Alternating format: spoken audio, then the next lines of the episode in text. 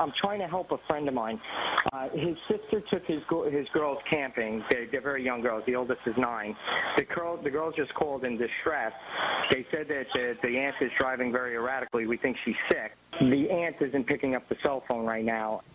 The sister called. She can't talk anymore. There's three kids in the car. They're trying to five. They're trying to locate her. The woman's name is Diane Schuler.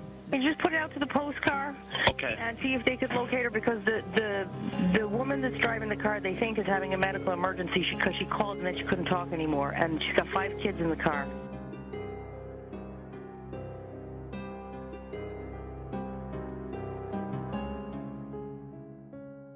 Hello, everybody. What is doing?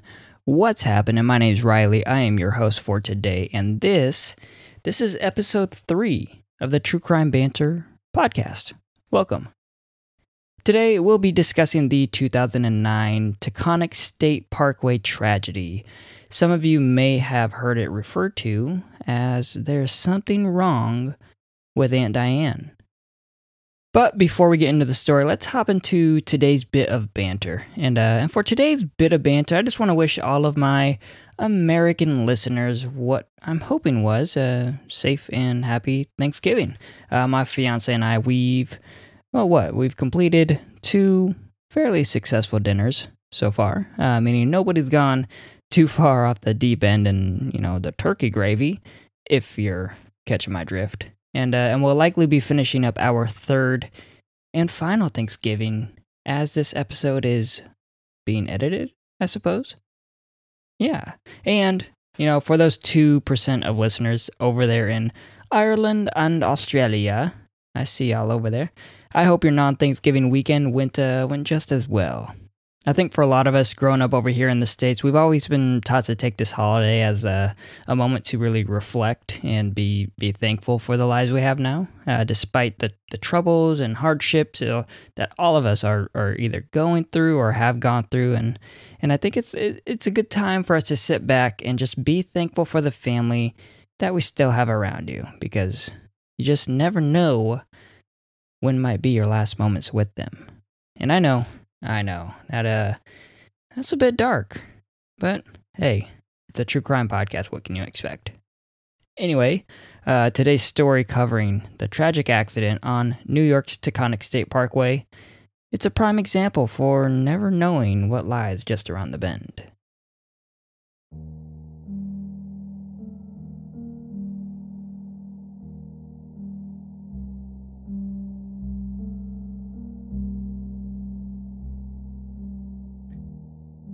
The story starts off at Hunter Lake Campground, July of 2009.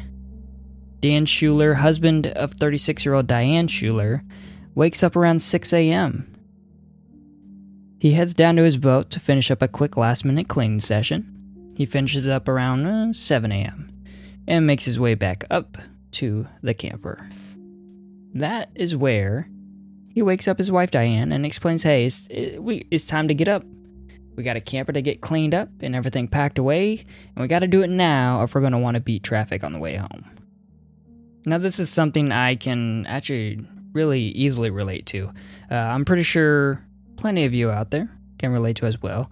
When I was younger, it seemed like pretty much I don't know every other summer weekend, I guess, we were out camping rotating between my dad's side of the family to my mom's side of the family, back to my dad's side of the family. I have, I have many a, a young, fond, innocent memories of, well, I don't know, joking around the campfire or possibly watching my brother crash the family friend's dirt bike into a ditch and, uh, beer can chicken cooking on the grill.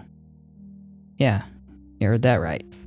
Camping was and still is one of those activities where the entire family is together, away from the stresses of a sixth grade reading test, and all you have to entertain yourself is really what your mind can come up with. It's a little different now with cell phones, but if you're doing it right, camping is a time where people can just come together for a few short nights, tell old stories, and watch the stars for a, a shooting meteor, or, you know, what my fiance likes to claim as an actual UFO that she and her friends saw that no matter what, she's convinced it was something alien like. I don't know, I digress. back to my point. Camping is an old school way to just get away from your daily stresses of life, and as amazing as it feels to be out in nature with people to enjoy it with, that final morning of waking up, knowing just how much stuff you have to get packed up, trying to get ahead of the traffic rush, because God knows everybody and their mom who lives upstate just like you decided to head down south for the weekend the same time that you did. So Daniel, he wakes Diane up. The camper gets cleaned, clothes are packed away, the family dog is loaded into the pickup, and all five of the children are ready to rock and roll in the minivan. Yeah, five children. No, not all theirs. Ranging from ages 2 to 8 years old, there were Diane's three nieces, 8, 7, and 5 years old, and her and Daniel's 2 year old daughter and 5 year old son. Her son Brian being the only boy surrounded in a van of four girls and his mom. I I feel like secondhand pain for that. As it made the most sense, uh, Daniel and Diane drove separate vehicles to the campsite. So Diane took her brother's minivan to, you know, fit all the kiddos in, while Daniel he towed the camper in their own personal pickup truck, and uh, they also had a dog, and the dog rode shotgun. What was meant to be a quick drive home from the campground turned into hours of terror filled with phone calls and rest stops. So, having been on these drive homes many a times as a youngin, uh, even most recently again this past summer, that that drive home is never, ever as joyful as the drive to the campground. I mean, you're exhausted. You just got done spending, you know, at least an hour, maybe two hours packing things up, and you know that all you're driving towards is freaking the real world, man. Right? With Monday right around the corner, just heading back, knowing that uh Vacay's over, baby. It's over. And in Diane's case, uh, she's you know she's got a van full of kids chanting, "We want McNuggets. We want McNuggets." All right, that was never reported as something that actually happened, but I could imagine a scene similar to that as she pulled the minivan full of kids into a nearby McDonald's to get them all some food. After the stop at the good old Mickey D's, uh, there's security footage of Diane pulling into a nearby gas station. She walks in, asks the clerk something, then walks back out to the van and takes off. So there's no audio in the actual security footage itself, and the, the clerk has declined to speak to investigators regarding what Diane may or may not have actually said. But although the interaction was brief, nothing really seemed too uh, out of sorts, I guess you would say. But it's after this stop that things start to go awry. It's around 11 a.m. when the first of many eyewitnesses actually uh, started noticing a red van. The van driven by Diane Schuler was bullying its way down the parkway. Some people reported severe tailgating, while others were reporting her passing cars using the shoulder of the road. So one one couple actually described a feeling of danger so imminent that the wife was prepared pretty much to be pushed into some sort of accident because of the way that Diane was, I guess, owning the road. Another couple that was actually put in danger because of this erratic driving actually pulled off at the same rest stop as Diane did. The husband was hoping to give her a piece of his mind should he come across her in person, you know, just just so happenstance. Fortunately or maybe unfortunately though, he never saw her. It was right around this stop at the rest area that the first of the phone calls were made. Diane had actually called her brother, the father of her three nieces that were in the back seat, to explain basically that, hey, you know, traffic is an SOB and uh, we're running late. So this was I don't know around 11:30 or so in the morning, just to keep the timeline straight. But it is just past this rest stop that uh, other eyewitnesses saw this same red van pulled over to the side of the parkway. Diane was outside of the van, hands on her knees, almost as if she were throwing something up, as uh, as some of them would basically describe it. I could I could picture it, you know. If you're just not feeling well, you're not gonna like take a knee on the side of the road and throw up. You're just gonna throw up, you know. Throw up. Throw okay, anyways. Back on track. This is where the story starts to take a turn for the worst. Nearly two hours later, Diane's brother gets another phone call from her. And she's she's telling her I'm I'm not feeling well. You know, she's saying that she's having trouble seeing and at one point during the conversation she actually called her brother Dan, the name of her husband. So, you know, as a good brother would, he says, Hey, Diane, nope, you stay there. Stop driving. I'll be on my way. I'm going to come help you. After that phone call, uh, a couple more were made. This time it was Diane's nieces calling anyone that they could for help. I'm trying to help a friend of mine. Uh, his sister took his his girls camping. They, they're very young girls. The oldest is nine. The girl the girls just called in distress. They said that the, the aunt is driving very erratically. We think she's sick. The aunt isn't picking up the cell phone right now. The sister called. She can't talk anymore. There's three kids in the car. They're trying to five. They're trying to locate her. The woman's name is Diane Schuler. And just put it out to the post car. Okay. And see if they could locate her because the the the woman that's driving the car they think is having a medical emergency because she, she called and then she couldn't talk anymore and she's got five kids in the car. So, as Diane decided to ignore her brother's advice, uh, it was another call from one of his daughters in the van explaining that, Dad, there's something wrong with Aunt Diane. So, side note, there is a documentary that HBO did titled exactly that. There's something wrong with Aunt Diane. And if you have an extra couple hours, I do suggest uh, giving that a look. I think you can actually, weirdly, just find it on YouTube and uh, watch it there in like 240p or something. I don't know. It's it's it's interesting and it gives you the opportunity to put real faces and real emotions to the actual family members left reeling with what's about to happen. So, investigators are unsure of the exact route taken, but at some point, Diane Schuler took this red minivan, filled with the five children, all eight years old or younger, and entered the wrong direction of the Taconic State Parkway, passing both a do not enter sign and a wrong way sign. So, for nearly two miles, Diane Schuler was heading south in the northbound lanes, reaching a speed of what they are estimating is 85 miles per hour, locked dead straight in the northbound passing lane as the oncoming drivers swerved and dodged to avoid the wrong way van. 911 calls started pouring through as everyone knew this was a recipe for disaster.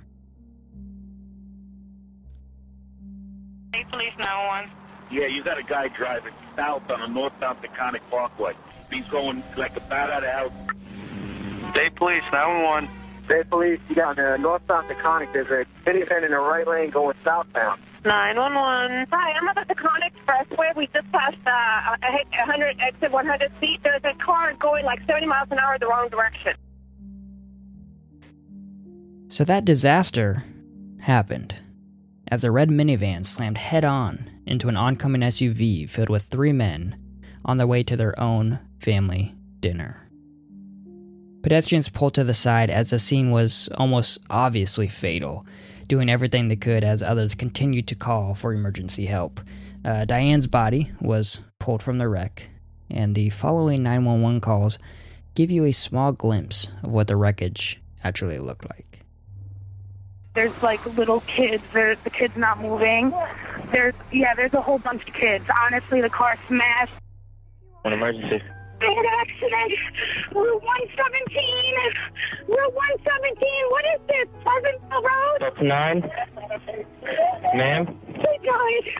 Wait a second. I'm the phone. I'm Route 117 at the Taconic? Okay. Yeah. Okay, Are there any injuries? Um, I really don't know. Hold on. Let me check it out. Hold on. So, as Diane's sister in law describes in the previously mentioned, you know, HBO documentary, uh, the phone calls following the accident were a mess. She remembers telling her husband, so Daniel's brother, that uh, there was a car accident. a bad one. And Brian, the five year old boy, was gone. He didn't make it. With all the craziness of what just transpired rushing through the veins of everybody affected, there was one small issue. Diane's sister in law was wrong. Brian, though severely injured, was pulled from the wreckage and taken to the nearest hospital. However, he was the only survivor. Brian's mother, Diane, his baby sister, his three cousins, all eight years or younger, and all three men in the other SUV, all victims of this one singular crash. Brian was rushed to the hospital alongside one of his cousins, who sadly passed not long after. Whatever the mix up was, however it happened, the Schuler family was soon informed of the true magnitude of loss in this accident. Eight lives lost, one survivor, an entire family's lives changed forever. So, news of this accident spread fairly instantly. I mean, headlines all over the place were searching for the answer to one single question What was wrong with Aunt Diane? So here is where this story gets it gets dicey. Here's where the news reporters and the columnists they, they start to push their agenda, you know, where the, the families on both sides fight to defend their own and and here's what makes this case so compelling to those who know it. So, toxicology reports they come back after the accident and they show that Diane Schuler not only had a 0.19 blood alcohol level, which is, you know, well over the, you know, double actually, well over double the legal limit, uh, but she also had traces of THC in her system. Some of the eyewitnesses of the scene of the crash, they, they reported a broken bottle of vodka near the, the driver's side of the minivan, and, and it basically was this supporting uh, evidence to the, the, the case being made that Diane Schuler had basically been driving under extreme intoxication.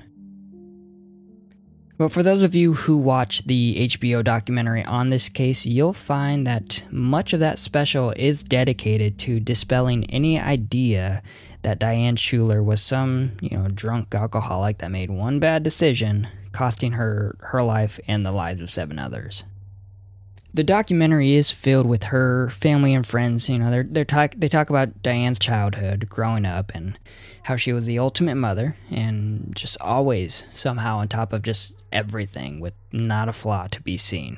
Uh, they do talk about how she was having issues with the tooth pain too. Uh, she was always having to have a doctor check it out, I guess, and they were actually suspecting this is the the family and friends of Diane Schuler that maybe in the gas station uh, surveillance footage that she was asking the, the clerk for some sort of high dosage medicine or something more than just like a Tylenol or I don't know aspirin.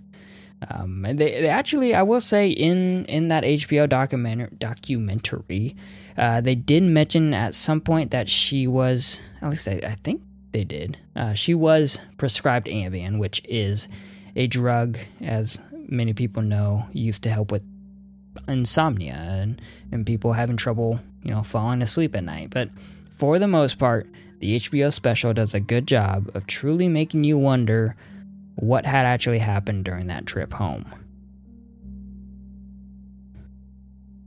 So the questions they start to arise as you start looking into the details of everything that's transpired. I mean, the workers at the McDonald's, they, they had no concern that she was drinking, you know, at the time that she brought the kiddos in to eat their McNuggets. And, and the videotape, again, the videotape of her stopping at the gas station, no signs that she was under any sort of intoxication whatsoever. Now, don't get me wrong. Hey, I get it. Everyone can handle their alcohol differently, right? Some people could be completely plastered and hold a full on conversation without you noticing one bit, while others can't say one sentence without slurring their words together. I'm gonna let you guess uh, which one is me. anyways, watching the security tape from the gas station, in my own opinion, uh, there's really nothing to be alarmed about. And for those of you who choose not to uh, look up the, the surveillance footage afterwards, I'm gonna I'll describe it real quick for you. So basically, Diane she pulls up in the red minivan, parks it at one of the pumps, walks in like five steps, says something to the clerk. He says something back, and she just walks back out to the van and proceeds on her route. Yeah, I mean, I I don't know the the road rage, I guess the the bullying people on the parkway uh, before she gets to the first rest area stop. That that is a bit concerning. But if I'm telling you, if anybody's like me, my my fiance can attest to this. Traffic is one of the very very few pet peeves that I actually have, and I'm not saying.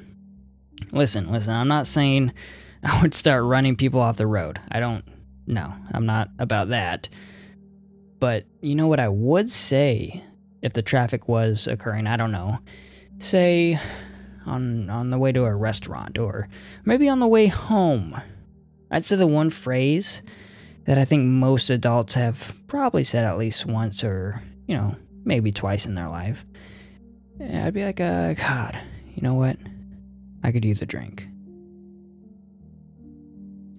The question, though, is how could a simple road rage lead to an 80 mile per hour trip down the wrong way of a parkway? And what could have been going on inside Diane Schuler's head that she was mistaking her brother for her husband over the phone and, and even telling him that, you know, something just wasn't feeling right? So, this is the part of the podcast where I would like to give you my thoughts, and we'll dive real quickly into some of the other more intriguing theories that others have come up with as to what actually happened with Aunt Diane. So, one theory suggests that Diane truly did have a drinking problem, and that uh, after calling her brother to tell him that she wasn't feeling well, and, and you know, her brother was like, hey, stay put, I'm on my way. Diane, being the world's most, you know, perfect mother in the eyes of her peers, she maybe she felt her world crashing down, and that, that maybe what, what's going to happen if she's found out to be an alcoholic.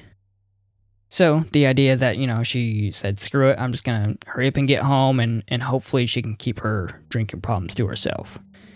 But the issue, you know, with that, the main question that arises is that most of the eyewitnesses who called in those those wrong way driver calls, uh, they, they all describe Diane's driving as as uh, almost like a perfectly straight line in the passing lane, just heading in the wrong direction. So no swerving, no drifting, no one side or the other side. It, it they you would describe it as a man on a mission, straight down the the passing lane. I yeah, you get it. So another theory is that uh, similar to that previous one, um, though instead of trying to get home before anyone found out about her problems, Diane Schuler said, "You know what? I'm just going to end any possibility of any of my issues coming to light. How would you end it?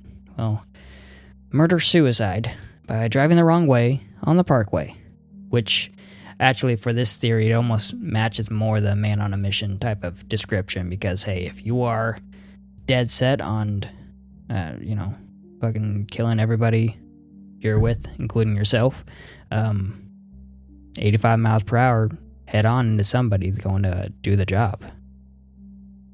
But here's a, the theory that I've come up with, and it's based on ideas that I've been told or had explained to me, and another idea that I've actually I didn't I didn't really think about, or I I should say I started researching upon looking into this case. So let's say, all right, stay with me here. Let's say Diane Schuler is someone who has terrible, terrible road rage. Uh, so you know, dealing with traffic, and she's getting peeved. Yeah, I mean, basically what uh, the eyewitnesses explained. People, you know, running people off the road, passing people on the shoulder, basically no regard for other people's lives, even though you're, you know, 100% sober.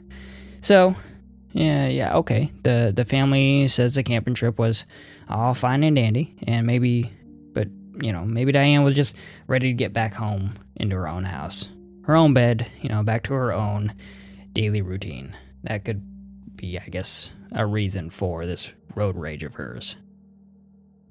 So the traffic is, you know, setting her off, and, and she decides to go ahead, pull off to the rest area, knowing that there's still a bottle of vodka left over from the camping trip, and she's gonna pour herself a drink. Now, I'm not saying uh, this is what we do with our leftover alcohol, but I do know that hey, anytime we go somewhere and we bring alcohol and and it's alcohol we're gonna be bringing back if it's not all used, then yeah, I just we throw it in a bag and we throw it in the back seat. You know, it does. It's not stowed away somewhere that uh, if the cops were to pull us over, um, I don't know, they'd be. It, it's it's very easily accessible if we were psychos and decided to drink it while we were driving. Now, I want you to understand, I'm, I'm not saying that this is the ideal way to cope with stress, especially if you've got road rage, but uh, I, I'm, I'm asking you, is it that much different than saying, hey, let's just stop and get a couple drinks at the restaurant while we wait for traffic to subside? I'm, uh, I'm not so sure. So maybe, just maybe, Diane overdid it with the makeshift cocktails. All right. Maybe, I don't know. She was thinking, let me hurry up, down a couple shots before anybody notices what I'm even doing. And, uh, you know, her, listen, her family claims that they've never really seen Diane obnoxiously drunk. So, so two to three shots could very well get her wasted. I mean, especially if she's, you know, sizing those shots to be bigger than your, your typical, uh, shotty shots, you know? So, here's the thing though. The thing with alcohol is that for really for most drugs for that matter, um, it takes takes some time. You know, it takes some time for the effects to actually take place. You know, you don't really realize you're drunk until until you realize you're you're drunk. Like you you, you do something, you're like, fuck, I am fucking fucked up right now. You, there's no gradual decline into it. It's, you know, you're feeling good, you're having fun, and all of a sudden, whoa, I'm fucked up. So, Diane, you know, not knowing, maybe not knowing her limit of alcohol, maybe she had another idea.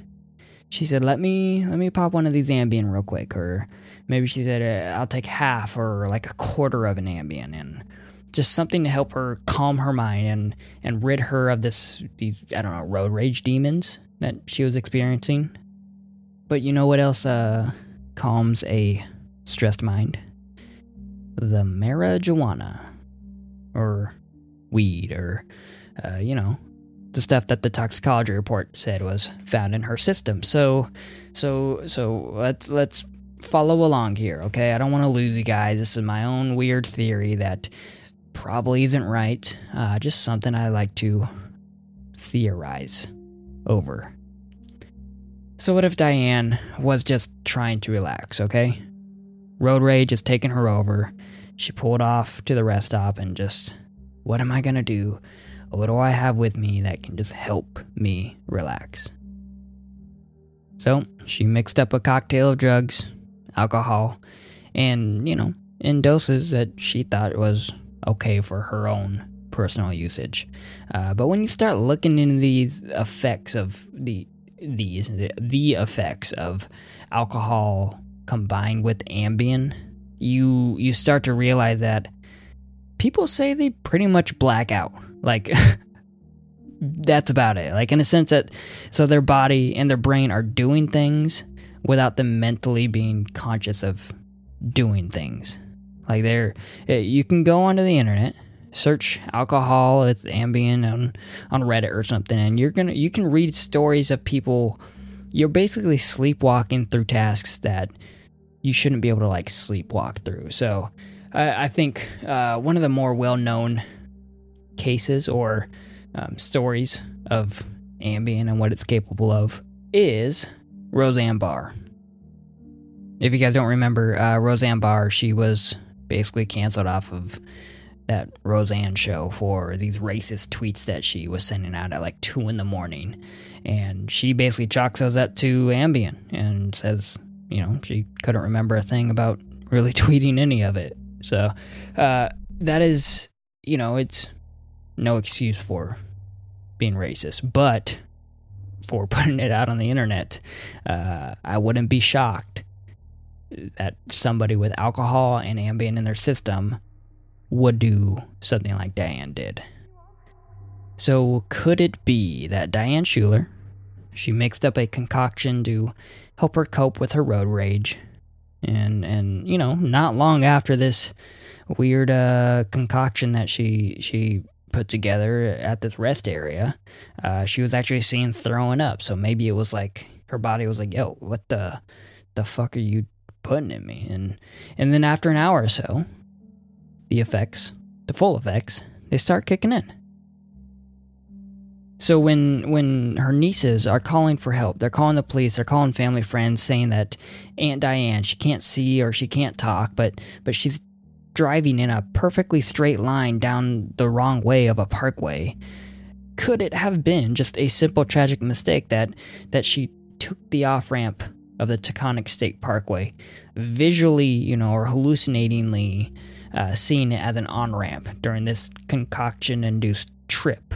which, you know, with this head on collision being the sad aftermath of it all. We'll never, I guess, truly know, but that's what makes this case so damn intriguing. Anyways, uh, that's all we have for you guys today. I, I hope you enjoyed it. I hope you enjoyed my, my theory at the end there, too. Uh, uh, and if you did, be sure to follow us on our Instagram at True Crime Banter.